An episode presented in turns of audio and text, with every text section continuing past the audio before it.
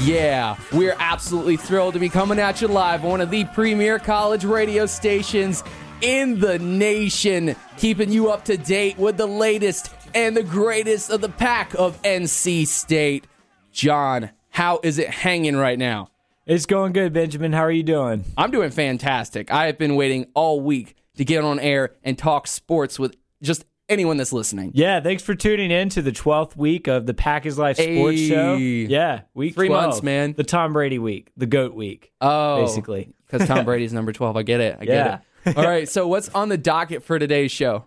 We're definitely going to talk about the World Series, Oh, yeah. of course, Game seven. the best two words in sports, Game 7 coming up. Uh, series tied 3 3. Definitely going to talk some NBA, um, some Charlotte Hornets, probably some Pack Pros, uh, Dennis Smith in particular. Um, going to talk some Carolina Panthers with the recent trade news of one of our star wide receivers. Mm-hmm. Uh, going to talk some NC State football with the big homecoming matchup coming up. Uh, NC State basketball is getting underway very soon, as well as yes. women's basketball, uh, volleyball, men's and women's soccer, wrestling, men's and women's tennis, softball, swimming, rifle. We got a ton for you today. A lot to talk about, and we're going to kick that off. And emphasis on kick off because we're going to start out by talking about women's soccer today.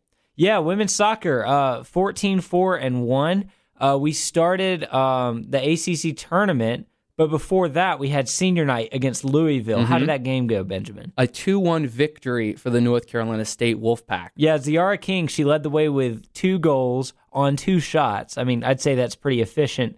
Um, all the goals in the game were scored in the second half. Uh, King scored um, early in the second half. Louisville equalized, and then uh, King scored again, and it was too much to handle for Louisville. the game winner, which had NC State hosting. Well, they'd already clinched hosting an ACC tournament game, which they hosted versus number 24 at the time, Notre Dame.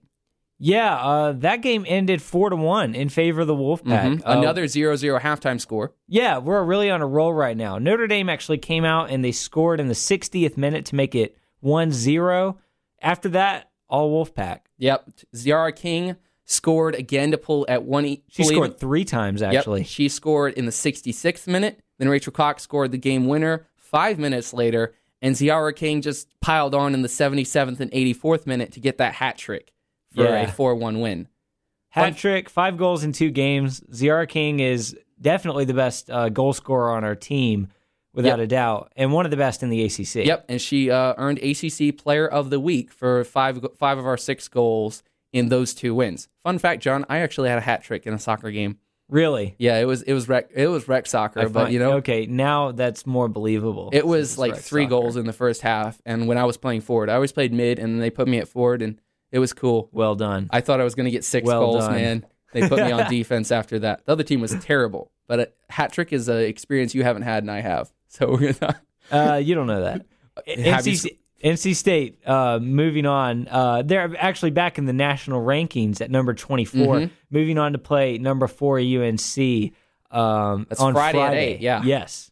top five UNC. Yeah, like we said, uh, getting to the ACC semifinals, that is a very big deal considering how good Mm-hmm. this conference is. Yeah, and, And- the Pack went to the Sweet 16 last year in the NCAA tournament, and Yeah. they're no doubt going to be a tournament team again this year. And we're going to keep you guys up to date right here on Packers Life Sports Show. Yeah, even if we don't beat UNC on Friday, I mean UNC could be a one seed in the Mm-hmm. tournament potentially. So we're still going to have, uh, definitely going to have an NCAA tournament berth. Um, I'm really excited where this season can go. Yeah, and uh, a quote from Coach Tim Santoro about advancing to the ACC semifinals. A quote: "Any postseason win, whether it's in the ACC championship or NCAA tournament, is big, especially for this program because there hasn't been many in a long time." Going back to what you said about me not having a hat trick, I never played soccer.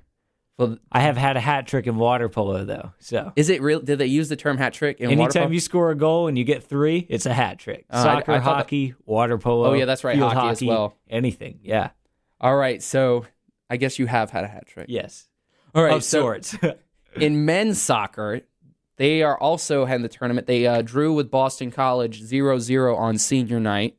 So that was a really close game in double overtime. There was one scoring chance in the second overtime by Juan Luca Alin shot a it was just a blazing shot from outside the box that almost scored. It was a diving save by the keeper, and it still hit off the post. Wow, that's um, it shows how soccer can be a game of inches. Yeah. especially I mean, even in the second overtime, which is like what, like the hundred and seven or something minute. Anywhere in that in that range. Yeah, very few shots on goal though. I don't think Boston College had a single shot on goal, especially maybe not in the second half. And NC State had that one, like you said, in the second overtime. So a 0-0 draw, very low scoring. Uh, but that was, yeah, that's Speaking not, of that's the not typical ACC of our tournament, season though. tonight, seven o'clock, Dail Soccer Field. I think it's the first time in program history that we're hosting an ACC tournament game. We are hosting Virginia Tech in the ACC tournament. And in soccer, for some reason, they call it the ACC Championship. So when I was doing my research for the show and I saw that the women's had gotten to the ACC Championship, I was way more excited because I thought that was the championship. But I guess the yeah. tournament is called the championship. Soccer is weird. Yeah, for basketball fans, just call it. It's basically the ACC tournament. Mhm. The good news about us being home, though, is that we're six one and three at home. Yep. With the only loss coming to Num- a top top five Wake Forest team. Wake Forest. That's right. Yeah, and we've outscored our opponents thirteen to seven. So um, Nice. the Hokies, not one of the stronger ACC teams. Yeah, they're at 500. Yeah, they're allowing the most goals per match in the ACC. They've lost three of the last four, but they are on a winning streak. They beat Pittsburgh three to nothing to close their season. Uh, should be a good game tonight. Yep. Honestly, we Yeah. lead the series 15 8 and 1 and uh, interestingly even though they uh, allow the most goals in the ACC at average almost two a game their goalie is in the top 10 nationally in saves so apparently his supporting cast. Their defense just gives up a lot of shots yeah, on goal. I think. maybe yeah they're just not so hot on the back end there Yeah. so moving on to cross country talking about ACC championships the women's cross country won the ACC championship for the twenty third time. 23rd. program That's history. Michael Jordan's number. 23 ACC Tom Brady, two championships. this week. Tom Brady and Michael Jordan This and is the LeBron GOAT James. Week. This is the GOAT Uh, week, man. Two 23 ACC championships. They did it on with the runners finishing third, fourth, and fifth in the ACC championship race, with Clairmonte, Henes, and Kuhn finishing in that order respectively for 43 points. You get less points for you get the points for where your team finishes in the cross country. Kind of like golf. You want Yeah. a lower score. lower yeah. scores. Yeah, that's our second straight conference title. Uh, we beat every team in the field by more than 60 points, which means Wow. that every other team was in the triple digits in scoring, and we were still um, below 43. 50. Yeah. Yes. So we uh, more than doubled the margin. Yep, and totally dominated the women's cross country. The men, they weren't too shabby themselves, ranked number 22 in the country. They had 98 points from their top five runners, who all finished within 15 seconds of each other. Yeah, and see, our men, uh, the the male Wolfpack uh, got uh, third in the ACC tournament, Mm-hmm. edging Virginia by two points, really close. Uh, Syracuse took home the team title. That's their fifth straight. Wow. Okay. Uh, their top three runners finished 14th, 15th, and 16th, respectively. So Yep. obviously a very deep team in Syracuse. yeah, so, you know, eight, 23 ACC championships, two straight for the women's side in cross country. The men's just finished third in the conference, and they're a top 25 team. So both the cross country programs are really, really good. The combined between the men's and women's, they combined for eight all ACC performances. And to Wow. be all ACC performance, you have to finish in the top 21. So we had eight runners finish within the top 21 in both men's and women's. That, that's a very val- balanced program. Like um, you see with a lot of schools, sometimes they just have a very strong men's program or a very strong women's program. I think it just shows like how deep we really are. Mm-hmm. Yeah, and how good especially of a- our women winning the um, winning the conference and how nice of a job uh, Debbie Yow has done being athletic director for Yes, NC State. indeed, yeah. tremendous job for all the programs, including you know football now and hopefully basketball. But all those non-revenue sports are doing quite well for the Wolfpack. Up next in cross country is in two weeks. The pack will uh, get ready for the NCAA Southeast Regional Championship that is set for Friday, November 10th in Charlottesville, Virginia. Yeah, the top two teams from each region earn an automatic bid to the national championships in Louisville on Saturday, November 18th. So hopefully we'll be able to, you know, get through there. And coming in as ACC champions, we're probably going to be in Louisville on the 18th. Likely, you can expect NC State to uh, be represented at the national championships. Yes. So moving on to another non-revenue sport, rifle. Now they didn't have a competition last week, but senior Dura Picari was named for a finalist for a very prestigious wa- award here at NC State, the prestigious Leader of the Pack Award. Yeah, this award recognizes students who make uh, great contributions to NC State, uh, leadership, scholarship, and community service. And the scholarship recipient will receive a three thousand dollars scholarship and a cra- excuse me a class ring. Yeah, and will be recognized at the homecoming game. Uh, her coach Keith Miller said, "quote a very well-rounded young lady, and I'm super proud of her. She's a great teammate and an excellent student, and it's nice for her to be a finalist for this prestigious honor." Duria is a major in communication with a focus in media, uh, minoring. Yeah, that's our major. Uh, minoring in Spanish, English, and journalism. She plans to join the Navy and become a naval aviator. Yep, and she's from uh, Rota, Spain, so you know that minor in Spanish was probably pretty fun for her as well. If only I could speak Spanish, man, I, I probably should take those classes. well, anyway, hopefully the, the award is decided. Uh, are selected. Ba- the finalists are selected based on a combination of written essays and their leadership and service experience, and it's also grade point average and a student body vote. So I'm going to have to go out and vote for Duria Picari of the NC State rifle team to win that uh, Leader of the Pack award and show that our athletes here are true student athletes and doing it on both facets of being a student athlete. Mm-hmm. So moving on, Another team that had a big week in the men's and women's side. mhm, Yes. swimming and diving. Yes. I always have to. I always forget to say the and diving because I don't. I, we're not quite as good, but we're so good at diving, but we're not quite as good at swimming. So we had uh, meet earlier this week or last week. So what happened there, John? Uh, we went up to Madison, Wisconsin, and our men matched up with their men, and vice versa with our women. Uh, our men ranked number seven in the country, defeated Wisconsin 216 to 126. And our Wow. women ranked number 13 in the country, defeated the number 18th ranked Madison or Wisconsin women 202 to 149. So a complete sweep of men's and women's teams in swimming and diving. Very good showing for our team. So the cross country, the finishers are added up, and the lower the score, the better. So how does a, a college swim meet work out with finishers, and you get that score? Say 216 for the men's. Basically, when it's a dual meet, meaning there are only two teams, uh, it's just head to head points. So likely you're going to get points based on where you finish in Right. the final heats. So eight points if you're finishing first, since there's eight lanes, all the way down to one point for finishing. I don't eighth. think that's the way it works. I'm not sure how um, college swimming works because I have not swam in college. But I remember in high school that if you got first, it was eight points, second was five, and third was three. and you got no points for after that. But college might do it different. Yes, I'm not really sure how college does it. All I know is that if you win by about 100 points, you dominated over half of the events. Yeah, we have several potential Olympians on our swim team, and they're really, really good. What are some of the events that we won? Well, we swept the 400 medley and the 200 freestyle relays. Uh, that means men's and women's won, and our men won the 200 medley relay. So that means right there, combining men's and women's, we won five out of the eight relays. Wow. Five out of eight, which means Wisconsin won three of eight. But still, five out of eight. Yeah, Very- and also there's individual races as well, right? Yeah, when you do those uh, team events. We swept the 1,500, 100, and 50 freestyle in men's and women's. We only lost the 200 out of the freestyle events That's in a men's weird and women's. distance, in my opinion. Which one? If you're the fastest at the 200, you're not the fastest, but you also can't swim the longest. It's kind of like with running. Well, the, the thing about the 200 is that um, it's I- the I lo- it's the, the longest sprint event.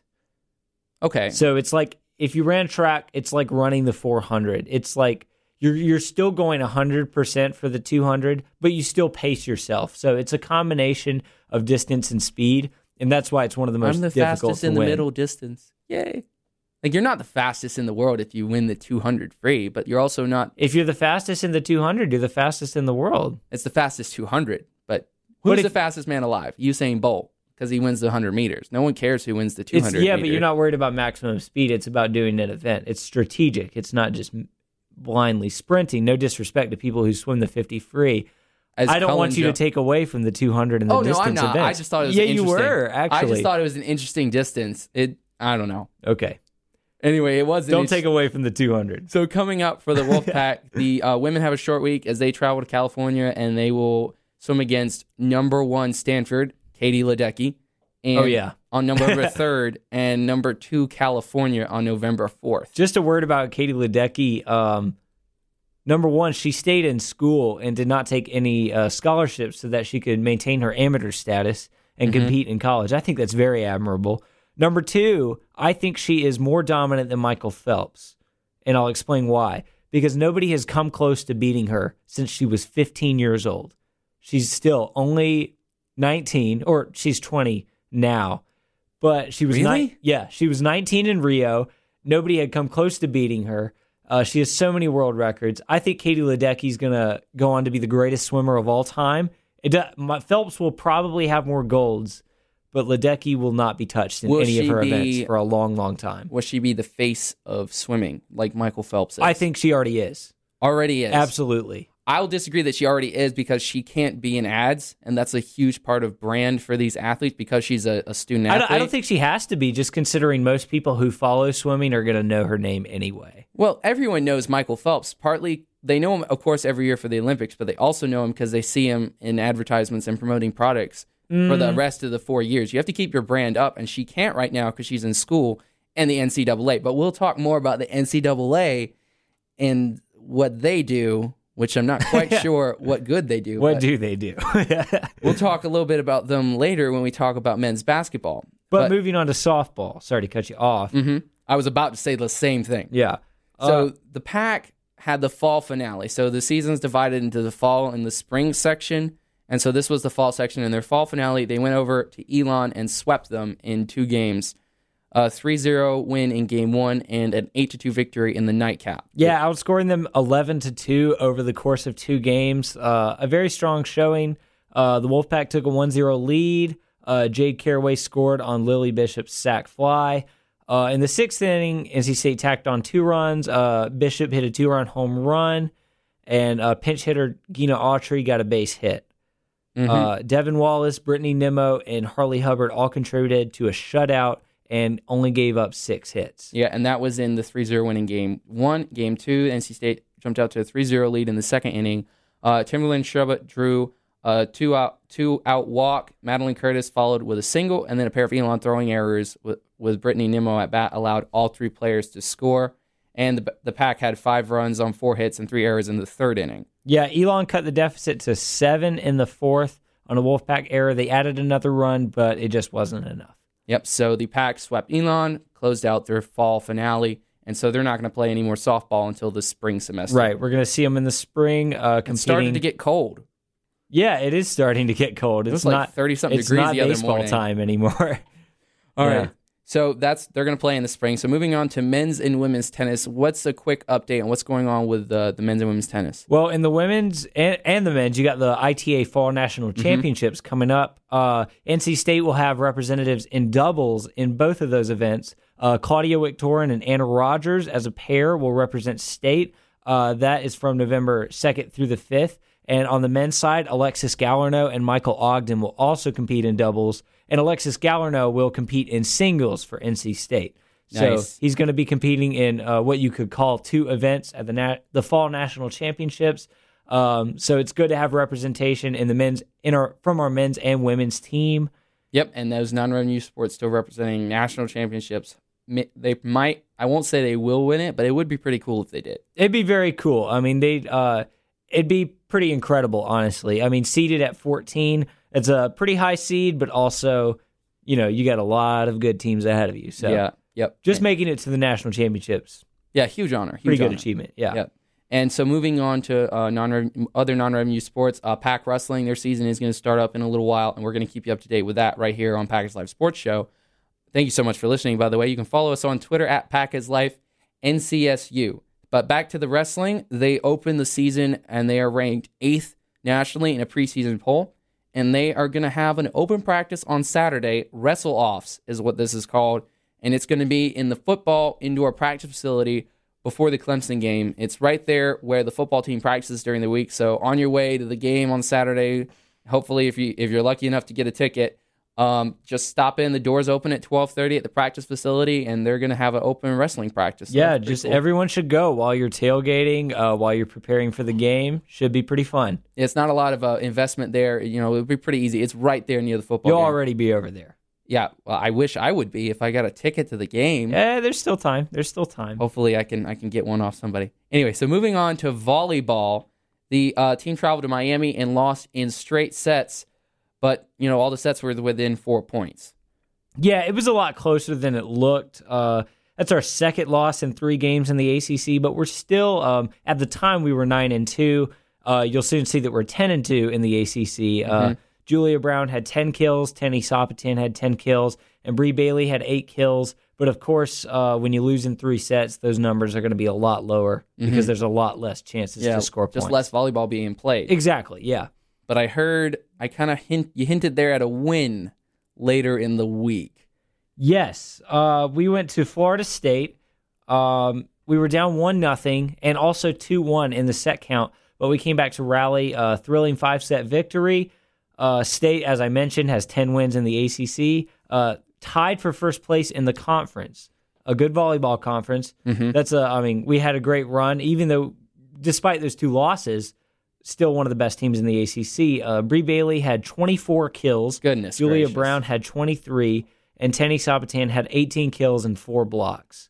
So obviously, our big three in terms of um, spiking it down, not necessarily in terms of assists, but Mm-hmm. um, Yeah, over Yeah. 20 plus kills for two players. That's pretty good. Yeah. So the Wolfpack next host Syracuse this Friday night at 7 o'clock in Reynolds Coliseum. Just stan- scan your student ID card and just hop on into Reynolds. It's a great Al- venue. Also in Reynolds Coliseum is an exhibition game this Yes. Thursday, November 2nd at 7 p.m. That is for our women's basketball team.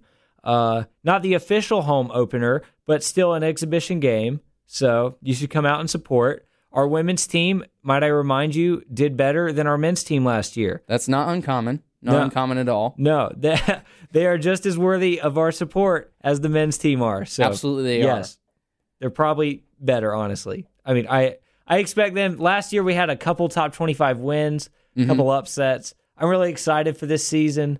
Uh, yeah, the season's just getting started, so we're Yep. we're gonna see what's happening. And so I love basketball. It is my favorite sport to play, and depending on the time of year, my favorite sport to watch. It honestly flip flops, but whenever they're in season. But the men's basketball program is having an exhibition this Friday at seven o'clock in PNC Arena. Yeah, the season starts on November 10th, so this is just essentially a preseason game against Mars Hill, uh, another D1 school from North Carolina. Uh, go out and support. Should be a great game. Uh, news from NC State's roster: um, Abdul Malik Abu has a fan favorite has a grade two MCL sprain and no timetable on his injury.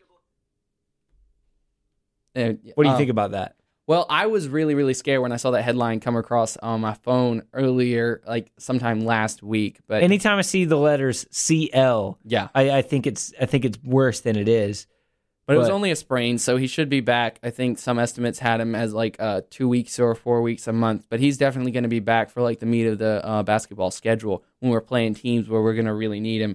I've looked at the schedule. We're not playing a lot of uh, super high up teams in the beginning of the season. I'll tell you why you should go to the exhibition game is you'll be able to watch Braxton Beverly. I think because he's not going to be playing during the regular season, but I'm I think he can play during an exhibition. I am not sure about that, so I'm just going to take your word for it.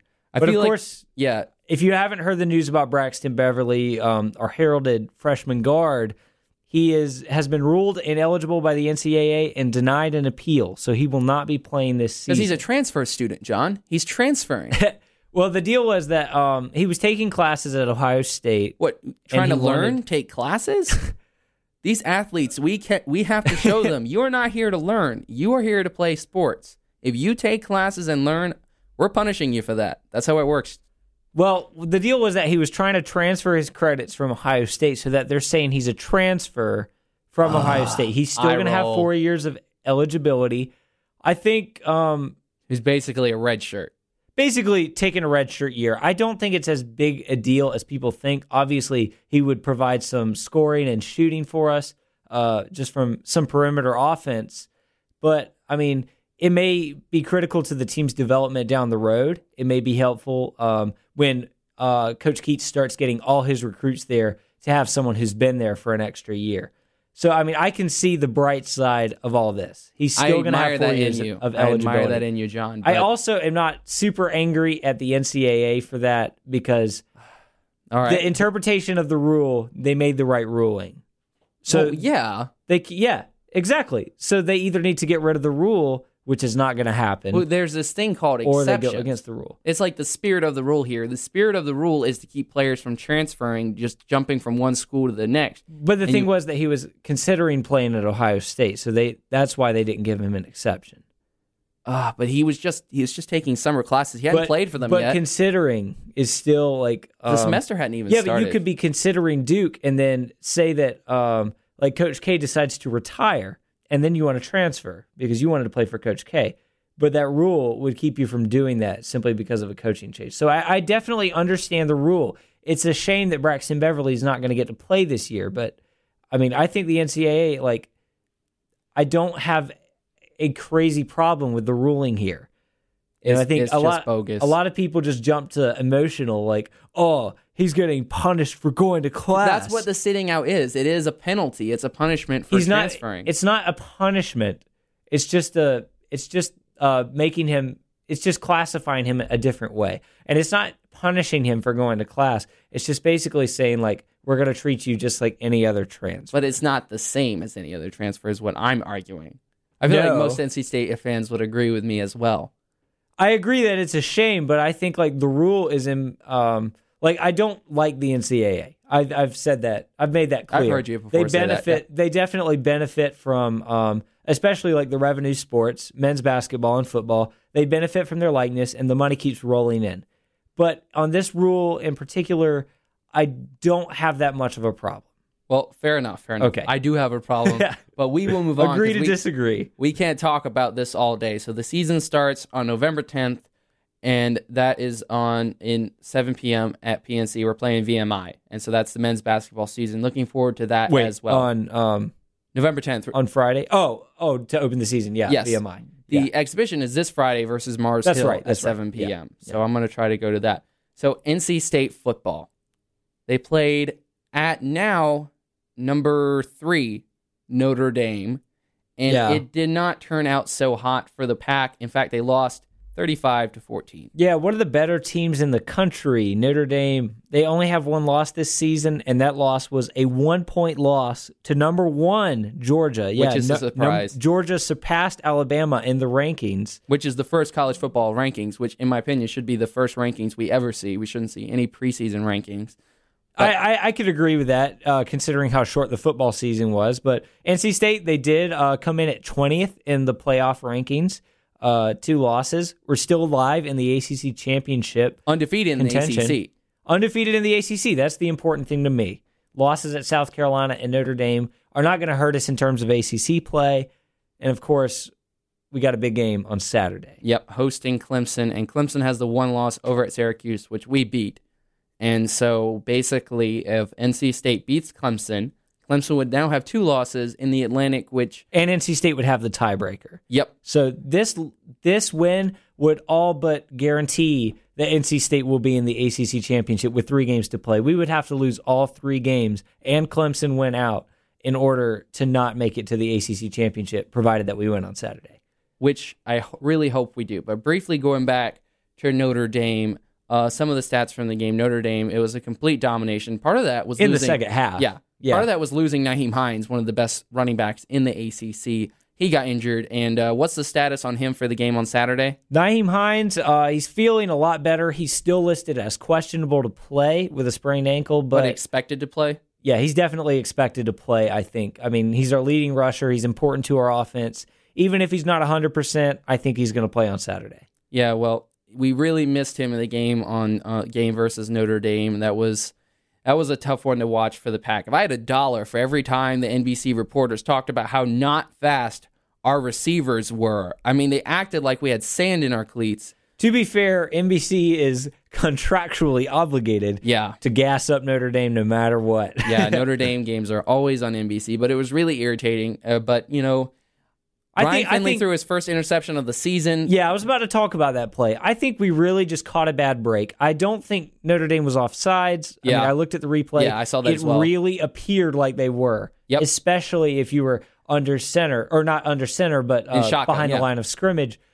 Finley just, um, I mean, it's one of his few poor decisions all year. He should have just thrown it away or thrown it way out in front of the receiver. Instead, if you um, lead the ball right into the cornerback, obviously it was a pick six. Yeah. Uh, that that killed our momentum. That pretty much ended our chances of winning that game. yeah, you really can't blame Finley for anything except for maybe the throw. Yeah, maybe the one throw, but the one throw didn't um, decide a 21 point game. Yeah, that's we, true. we could not stop. Uh, is his name Mike Adams? Uh. Josh Adams. I Josh think. Adams. Yeah, Josh. Adams. He is a beast. He was the first uh, runner to get over 100 yards against NC State. and He had 200. the scary thing about Josh Adams is that he's doing it on very few carries. His yards per carry is Over nine over nine, which going is into that game. Yeah. So yeah, going going into that game. I think it's even higher now. So he's averaging picking up a first down every time he gets the ball.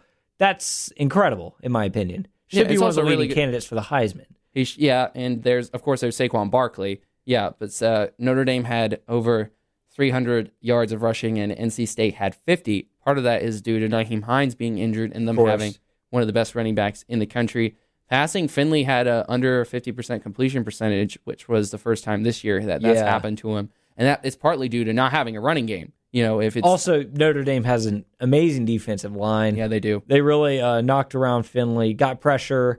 Um, I think one That's the particular first time I've seen Finley consistently under pressure all year. The Yeah. offensive line has done a great job all season. He was one of the least pressured Yeah. quarterbacks in the country, and Notre Dame was just you know having breakfast in the backfield I can, sometimes. I can remember one particular play. It was on the Kelvin Harmon touchdown when I think it was Gillespie had a an awesome Oh, uh, yeah, I pick up the that. blitz block, but that he had to do that just to keep Finley on his feet. yeah. he and had to Finley make still took a hit too. Yeah, Finley still took a hit. Um, that's what was incredible to me, honestly, was that even when we were picking up the blitz, our quarterback was even when we were throwing touchdowns, our quarterback was still Yeah, he was getting down. hammered. Yeah. I still think uh, Finley's an NFL quarterback. Honestly, I'm surprised at how far how NC State didn't drop that far down because someone like that doesn't have a big name for a football school. It seems like every time they lose, they're like, all right, let's knock the non-football schools down the rankings and put those names up the rankings. I think I think it's because of how high they moved Notre Dame up. Once Yeah. they start realizing, wow, this team almost beat the best team in the country. Which I mean, I'm going to say it. Georgia's the best team in the country.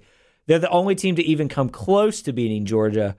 You got to put them higher than number nine. yeah, that's true. And Yeah. so I I'm grateful to still be in the top 25. Absolutely. it would be ridiculous if we weren't, but that's just something that would happen to NC State. What do you think's going to happen on Saturday? Homecoming game against Clemson. Wow, Redemption Um, match.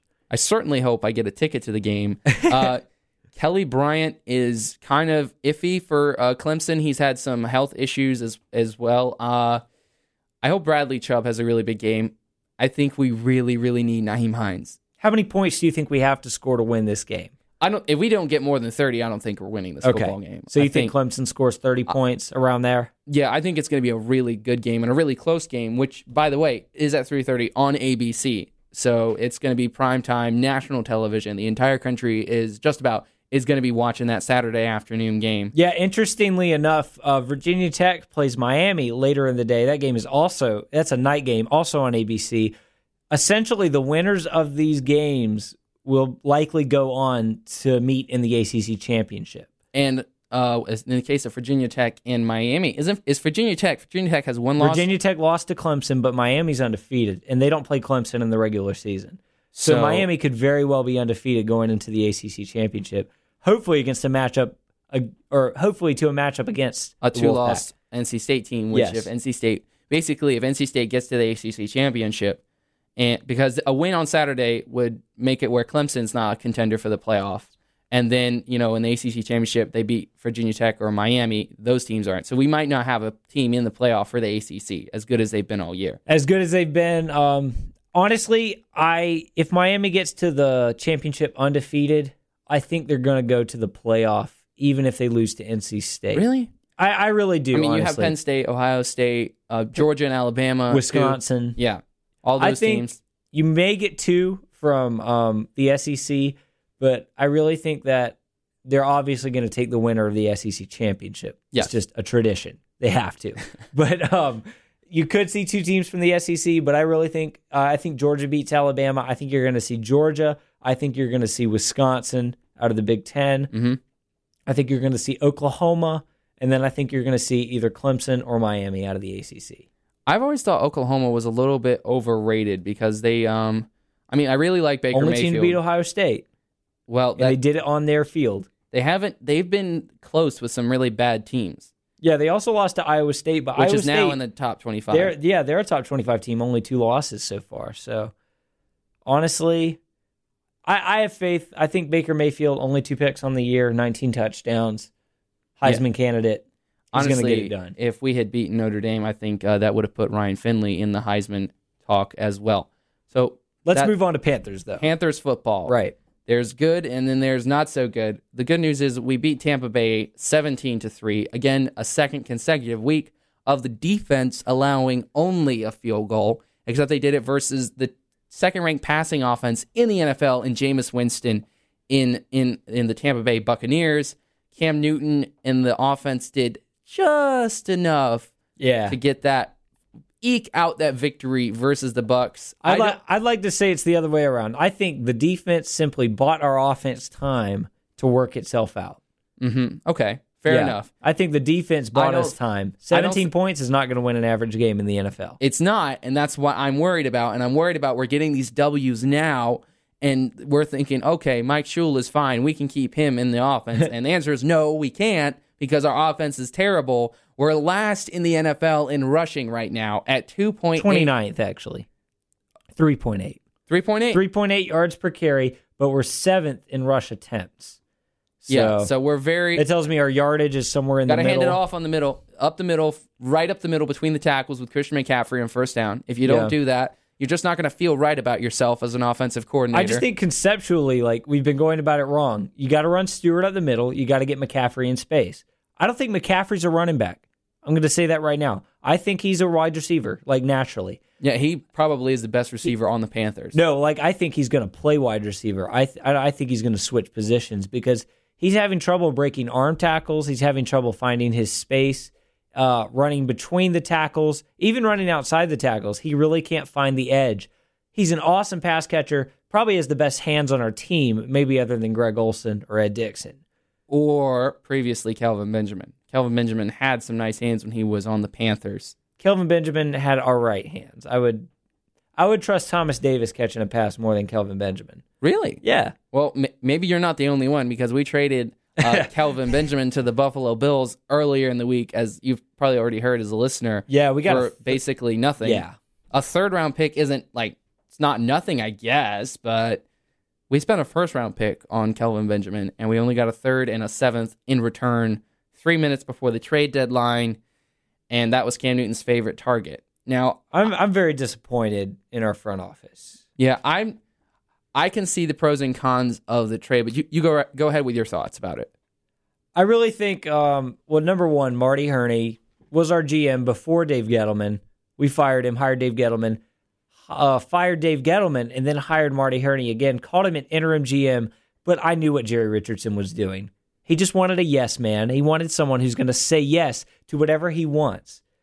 Kel, I, I guarantee you, Jerry Richardson was like he saw Kelvin Benjamin's effort, which was an issue, Yes. absolutely, and he said, if somebody offers you a trade for him, I want him gone. Now, I will The Bills point were out the only team calling for Kelvin Benjamin. the Bills' only team calling. That's not speculation, but as far as in house about what Richardson may or may not have said, that is just strictly speculation. Absolutely, absolutely, it's speculation. But all I know is that Marty Hurney is um, Not Like, a big fan of Marty Hurney. not a big fan of Marty Hurney at all. Honestly, I think Marty Hurney is going to go with what uh, Jerry Richardson wants the culture to be. The reason Gettleman got fired is because I mean, there's a lot of reasons Gettleman got Mm-hmm. fired, but I think the biggest is that him and Richardson had different views for the franchise. yeah, just how you should treat your best players, and David Gettleman just didn't think you Well, should that- at all. That's the thing. I think uh, a lot of times Jerry Richardson thought our best players from the past were going to be our best players from the future, and Gettleman was like, "No, we need to move on from these players." Like Steve Smith. Okay, I didn't like that as a fan. At the time, I did not like that. At the time, I did not like that, but it really helped Cam Newton's development. Yes. Moving on from DeAngelo Williams,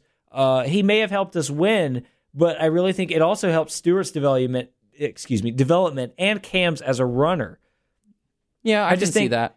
I, I knew as soon as we hired Marty Hurney, I knew he wasn't going to be an interim GM because he he does whatever Jerry Richardson wants. That's what most owners are with their GMs. To be fair, because you're hiring them to do what you want. Like they're doing a job for you. They're working yeah, for you. Yeah, but I think Jerry Richardson, like, I think he cares more about being a respectable program than he does about winning. And there's obviously, it's obviously important to be a respectable program. But I remember when Cam Newton got drafted, he told Cam, he said, You're not going to have tattoos. You're not going to be acting like a thug as my quarterback. And that's like the reason he drafted him was because he said, like, here you have to act this way if you're going to be my quarterback. I don't think Cam Newton was He- doing I think that he- before anyway. He wasn't, but I think he was like insinuating that he might do it, and I think he wanted his culture to be a certain way rather than he would about winning. Like I think if uh, I honestly think if Cam Newton started like getting tattoos and doing things like maybe Colin Kaepernick was doing, speaking out Mhm. like that, I think Jerry Richardson would trade him. I really do. And I think that's the problem. Because Jerry Richardson would probably trade him for a guy like a guy like Jay Cutler, a guy who's going to listen to whatever he says.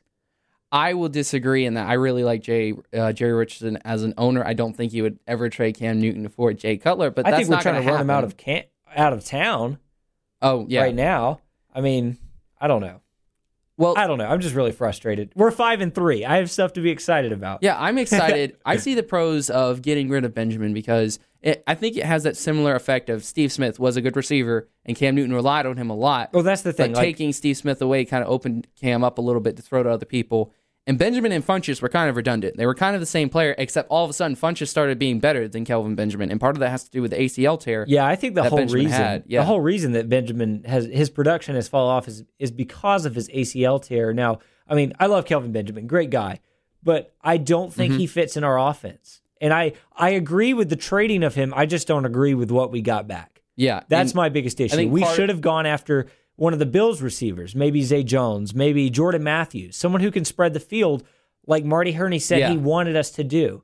Well, I think part of it is just getting snaps for those fast receivers, like a Curtis Samuels or a Russell Shepard. You know, Yeah. there's only a certain amount of receivers you can play on the field, and you know, redu- uh, Curtis Samuel needs to be a running back. McCaffrey needs to be getting those down the field stretches. I think he's the fastest player on our team. I, McCaffrey is incredible at route running, and I really Yeah. would like to see him play on the outside, not just in the slot. I think he could be an out wide, outside wide receiver. I think he could do any wide receiver position. I think you're right. But yeah, I'd like to see that change though. Samuel at running back, McCaffrey. and if we had receiver. a new coordinator, John, we might actually have that happen. But unfortunately, we're probably if only we not. had the owner with the stones to fire an offensive coordinator midseason. Well, I don't know if the owners are a good owner doesn't really interfere that much, is what I think, in my opinion. You hire people to do a job and you let them do the job. Now you contend they're just yes you- people. I, I just said that he like um that Gettleman was he wasn't letting Gettleman do his job because he was disagreeing with the way he was going about it. Now I don't think Richardson is disagreeing with the way that uh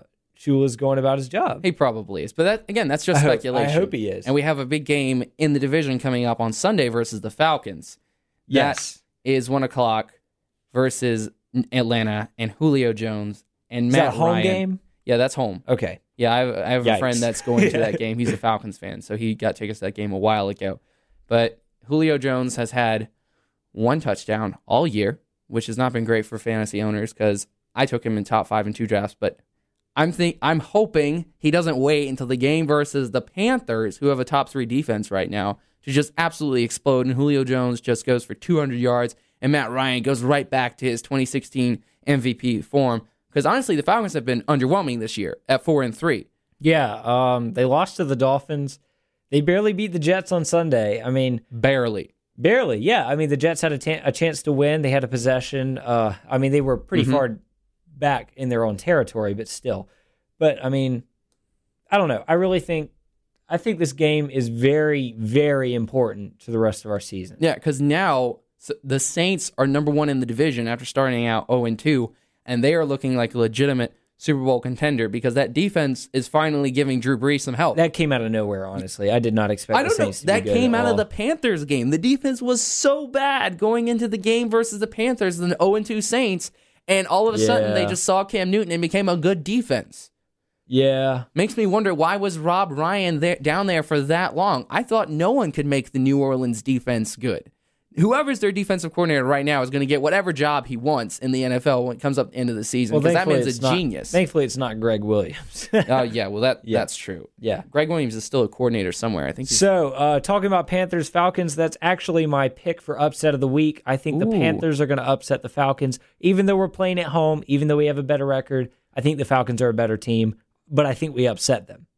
taking the Panthers as an upset. Last week, both you and I went one and one, so that Yeah. ended my week uh, streak of four straight weeks of getting all the games right. Congrats. Thank you, I appreciate it. I'm patting myself on the back right now, but um, twelve and four, you're still eight and eight, so I have to go some zero and two weeks, which won't happen, especially this week since my upset this week. We're halfway through the season. There's no reason I couldn't come back. Well, you can't because I'm not gonna, you know, I'm I'm not LeBron here. I'm not gonna choke it up. You know, I'm gonna continue. Let's to- not talk about LeBron. Give me your picks. Redskins over the Seahawks are my upset of the week. That's a good pick. because the Seahawks are always favored, and I don't know why. I literally read an article where the guy said the Seahawks could lose five straight games, and I would still pick them to win. That's how good they are. Like, Their defense is rough right now. well, I I still think they're overrated, and they always will be. What is Yeah. your lock of the week? Texans over the Colts. Uh, the Colts they got shut out by the Jaguars, and then they uh, lost a close one to the Bengals, who I really don't think are a good team at all. The Bengals are playing a lot better since they fired their offensive coordinator. That's true. Deshaun Watson though threw for four Wow. touchdowns, 400 yards, I think he has 19 touchdowns right now, and he didn't even play the first few games of the 19 season. touchdowns, and he didn't play the the first half of the first game. So he has been playing most Oh, of the okay. games. Yeah, and he actually threw short. a touchdown in that game, but still um, set the rookie record for most touchdowns in his first nine games, which is an oddly specific stat. But um, They always are. yeah, I think I think they beat the Colts. How about you? What's your ups or your lock of the week? My lock of the week is the Oakland Raiders over the Miami Dolphins, who have the worst offense in the NFL, probably right, That's not debatable. yeah, You're right. r- right below the Panthers. And then they just traded Jay Ajayi for a fourth round pick. yeah, speaking of teams trading away good players for almost nothing, and That trade was a lot worse than the Kelvin Yes, Benjamin trade. I'm was. so glad I'm not a Miami Dolphins fan. yeah, and then they gave him to the Eagles. Thank you, Miami. Thank you. They it, it's as if the Eagles. We're not gonna we're not gonna catch the Eagles. We are, we gotta come from basically three games down. well, if they just fly a little lower, the Panthers can jump up. Well, they have a tiebreaker. Yeah, that's we're true. We're going to games get them in the playoffs, John. Get them in the playoffs. Carson hope so. Second year player. So that is my lock of the week is the Raiders over the Dolphins. As far as fantasy football, you and I are both into it as well. People that follow the show know we do stardom, sit him. So for this week, who is a guy that most people won't, but they absolutely should start? Uh, Christian McCaffrey, he's going to get, especially in a PPR league, he's going to get a lot of catches, especially with the absence of Kelvin Benjamin. Mm-hmm. Uh, going to get a lot of carries too against the Falcons defense that is not that great against the run.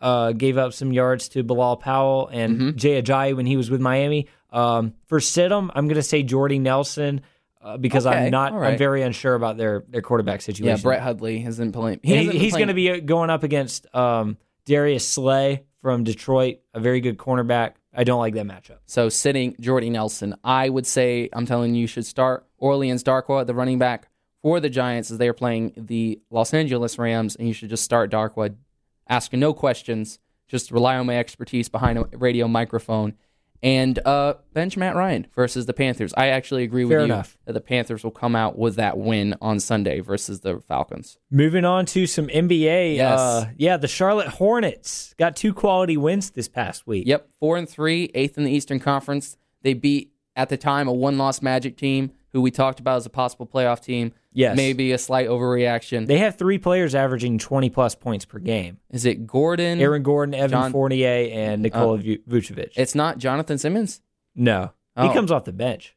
Uh, I thought he was really good for Orlando. I haven't been keeping up with Orlando. Oh, he's definitely good on defensive purposes. Yeah. Yeah. and they also had a fourth quarter comeback versus the Memphis Grizzlies, who are five and one and number one in the Western Conference at the time.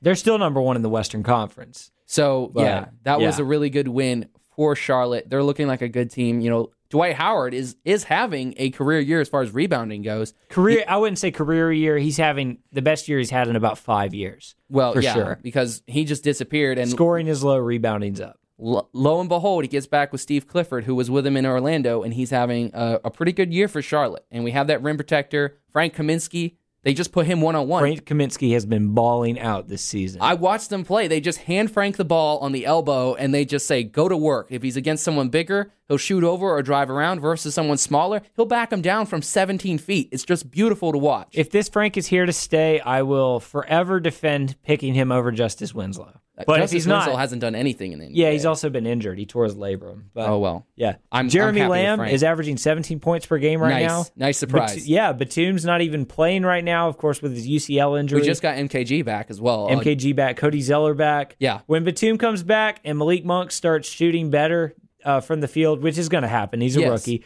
We're going to be a legit team. I think maybe not a title contender, but a top four team in the East. Yeah, for sure, because it's it's the East. I think Malik Monk. I wasn't so high on him as you were, but I watched him versus Memphis, and this was a guy as a rookie that was just fearless, taking players one on one. He takes a high volume of shots. There's a lot of confidence. Yes, and I he has that killer instinct confidence that I think the number one player on a team has to have. Kemba Walker has it. Very underrated player in the NBA. Yeah. If he played in New York, everyone would know a lot more about Kemba Walker, but he plays in Charlotte, so no one cares. Kemba Walker has it. Kyrie has it. Uh, Blake Griffin has it now. yeah. Um, I think, yeah, we're seeing the that Kobe Malik Monk. mentality.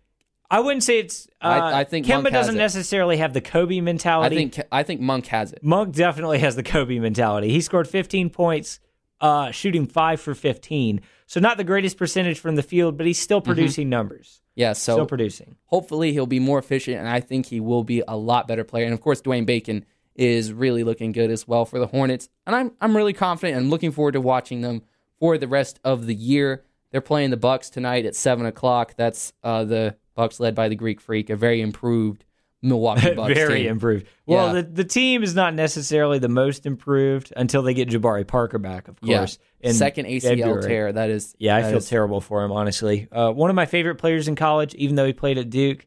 Um, but yeah, I, I really hope he comes back and does well. But Giannis, in my opinion, is the MVP as of right now. Yeah, he he's keeping it up. He had a down night the other night, scoring 28 points and eight rebounds, and I think A down night. yeah, that was a down night Yeah. for the Greek Freak.